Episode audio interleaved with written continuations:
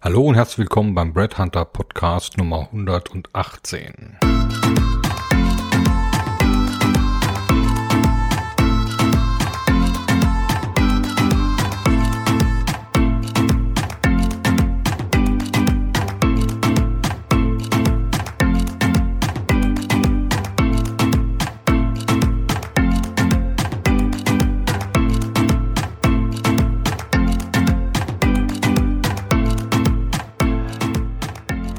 der heutigen Folge geht es um drei Arten von Kunden in den letzten 30 Monaten oder wie echtes Entrepreneurship ohne Investoren mit 0 Euro Startkapital funktioniert.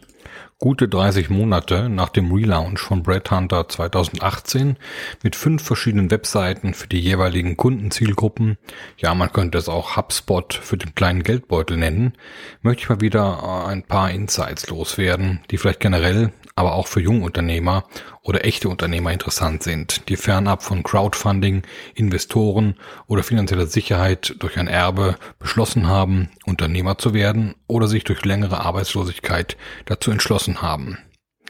Diese Art von Unternehmern, wie sie früher eigentlich normal war, also sich von Null etwas aufzubauen mit vielleicht 1000 bis 3000 Euro Startkapital oder aus einer AMS-Situation heraus, weil das Unternehmen, wo man vorher gearbeitet hatte, insolvent geworden ist und man mit Anfang 50 keinen Job mehr findet, ist heutzutage selten, aber doch in letzter Zeit immer wieder öfter anzutreffen.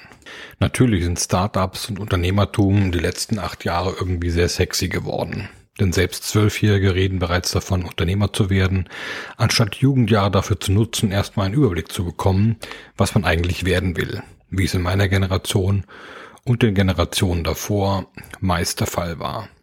Wissen ist Macht, mein Bub, und schau dir erstmal bis 18 an, was es gibt auf der Welt, bevor du dich entscheidest, was du machen willst oder welche Ausbildung du beginnst, sagte mein Vater immer und war auch die Devise meiner Großväter und generell das Credo vieler Eltern meiner Freunde. Heutzutage werden acht bis zwölfjährige schon von den Eltern dazu animiert, Unternehmer zu werden und ein Startup zu gründen, oder die Eltern gründen es gleich selber und nutzen das Kind als Galionsfigur.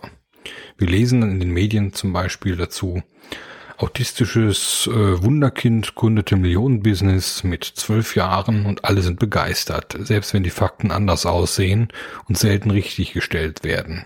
Ist ja auch egal, denn 80% der Crowd hinterfragt sowieso nicht, was los ist.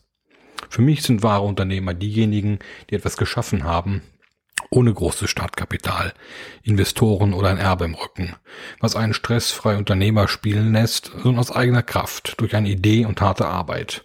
So war es eigentlich die letzten 4000 Jahre um echtes Unternehmertum bestellt.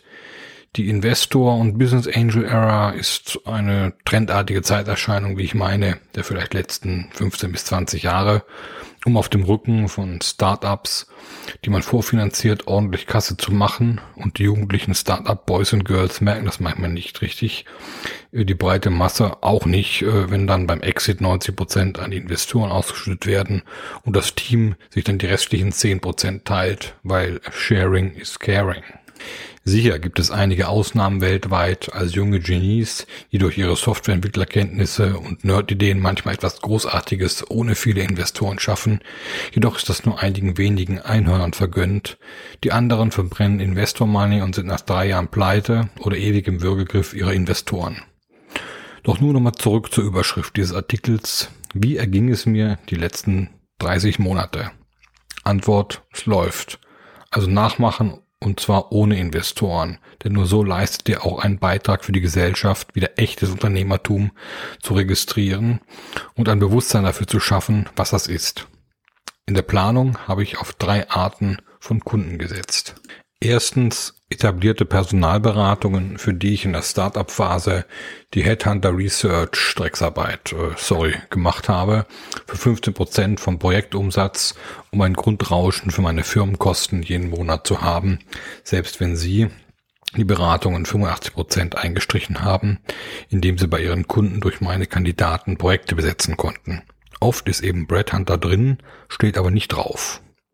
Zweitens, parallel dazu dann viele Neukundenakquise betrieben, mindestens 70 Prozent der Zeit. Also ich habe echte Endkunden, keine Personalberatungen, die richtige Honorare bezahlen, die sonst zu anderen Headhuntern bedient werden. Diese Kaltakquise hat meist eine Vorlaufzeit von mindestens acht bis 18 Monaten in der Personalberatung, bis die ersten guten Aufträge kommen. Das muss man sich bewusst sein. Und auch so lange irgendwie überleben können, indem man die Firmenkosten gering hält und auch eine Menge Scheißjobs annimmt, die man aber stets im Blick hat. Denn eigentlich geht es ja darum, sich von diesen frei zu machen. Und drittens habe ich mein internationales Partnernetzwerk weiter auf und ausgebaut äh, in 80 Ländern weltweit, mit dem ich Projekte im 70-30 oder 50-50-Fee-Split bearbeite. Also eine Win-Win-Situation für alle Beteiligten, ohne große Franchise-Vertragsabzocke der Partner, äh, sondern man hat eine wirkliche Partnerschaft, äh, ähnlich wie bei einer guten Freundschaft, ohne Mitgliedsbeiträge, wo man hinterher nicht weiß, was man dafür bekommt. Punkt eins wurde dann sukzessive zurückgefahren mit jedem neuen echten Kunden, den man gewonnen hatte, denn die Leibeigenschaft des Subunternehmertums, die man, in die man sich begeben hat, gilt es als erstes abzustoßen. Will man erfolgreich werden und nicht ein selbstständiger Zulieferer großer etablierter Personalberatungen werden. Das Geld macht man mit seinen echten Kunden und seinen Partnern, die echte Partner sind und eben nicht Subunternehmer. Außerdem kann man dann nach einiger Zeit die Kunden aus Punkt 1 selbst übernehmen, wenn diese begriffen haben, dass zum Beispiel Brad Hunter in viel mehr drin ist, selbst wenn eine, andere Brand draufsteht, die exorbitante Rechnungen legt. Unternehmer sein heißt auch frei sein. Und alles ist erlaubt. Denn wir sind als Piraten im Krieg um die Schätze, die es zu erbeuten gilt, wie es, glaube ich, einmal Dietmar Dahmen in einer seiner Sales-Shows vor einigen Jahren sagte. Natürlich sind geringe Firmenkosten wichtig anstatt eines Fancy Offices im ersten Wiener Gemeindebezirk. Also nutze ich einen Coworking Space und zu 80 Prozent das Homeoffice, wobei das natürlich auch eine kleine Art von Luxus ist, wenn man sein eigenes großes Arbeitszimmer zu Hause in der Wohnung hat. Viele haben das nicht und brauchen dann natürlich ein Büro. Das wurde durch Covid-19 nun besonders deutlich, wie da viele Familien und Arbeitnehmer am Limit waren, weil eben das Arbeitszimmer zu Hause fehlte die Kinder laut waren und die Frau andauernd den Mixer und Staubsauger bediente. Wenn man einen Zoom-Call hatte, habe ich mir sagen lassen. Wenn du Zulieferer bist oder Sub-Subunternehmer in der Personalberatung, bedenke immer, dass du dich nicht selbstständig gemacht hast, um danach ein Leben lang Zulieferer für andere zu sein, die keine Endkunden sind. Selbst wenn es anfangs bequem ist, mit Aufträgen von Personalberatungen gefüttert zu werden, sollte man das höchstens ein Jahr nutzen und so schnell wie möglich die eigenen Kunden aufreißen, wie früher die Mädels in der Disco.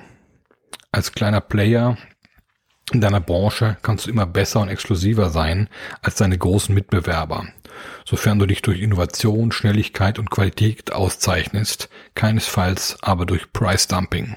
Ich habe zum Beispiel meine Preise die letzten 30 Monate in drei Phasen insgesamt um 100 Prozent erhöht und bin zwar immer noch nicht ganz bei einem Kienbaum Corn Ferry Honorar oder wie sie alle heißen, aber da etwas drunter, bei gleicher und sogar besserer Leistung, aber mit schlechterem Office und Marketing. Das gebe ich natürlich zu. Letztendlich ist es immer die Beziehungspflege im Sales und die Leute, die einem vertrauen, die einen weiterbringen. Natürlich arbeite ich auch mit dem Gießkannenprinzip dem Sales, also Massenmails und LinkedIn-Postings. Aber das ist nur ein erstes Marketing. Die guten, nachhaltigen Aufträge kommen von Kunden, die man mindestens ein bis zwei Jahre kennt und immer wieder zu Gesprächen oder Frühstückstreffen getroffen hat. Das ist die mit echten Beziehungen versus One-Night-Stands.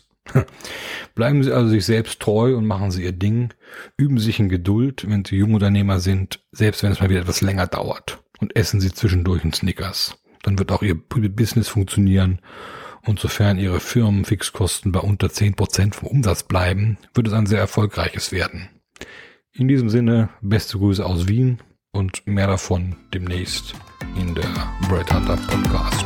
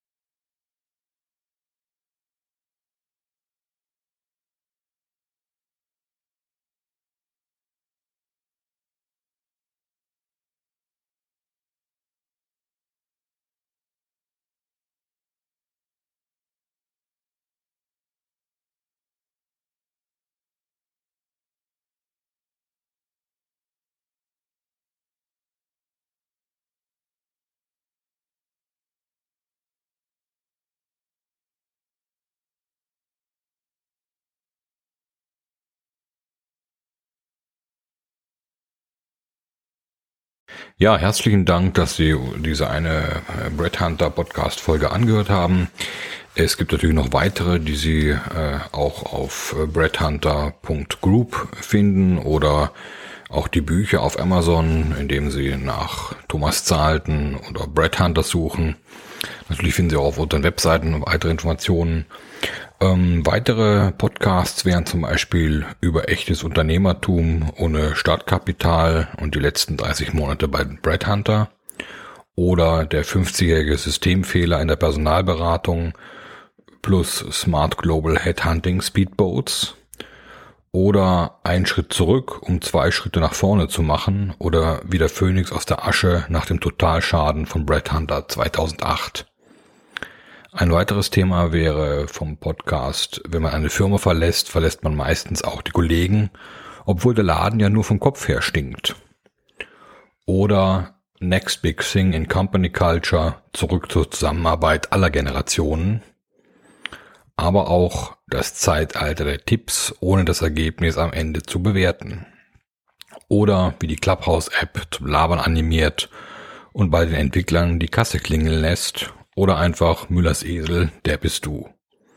Des Weiteren haben wir einen Podcast zum Vorwort des Brett Hunter Buchs Nummer 7 vom März 2020 äh, und natürlich noch einen, der heißt Geistige Umerziehung durch Social Media Guidelines, Intoleranz der Toleranten, We are back in the 60s. In diesem Sinne noch einen schönen Tag und viel Spaß beim weiteren Stöbern auf breadhunter.group.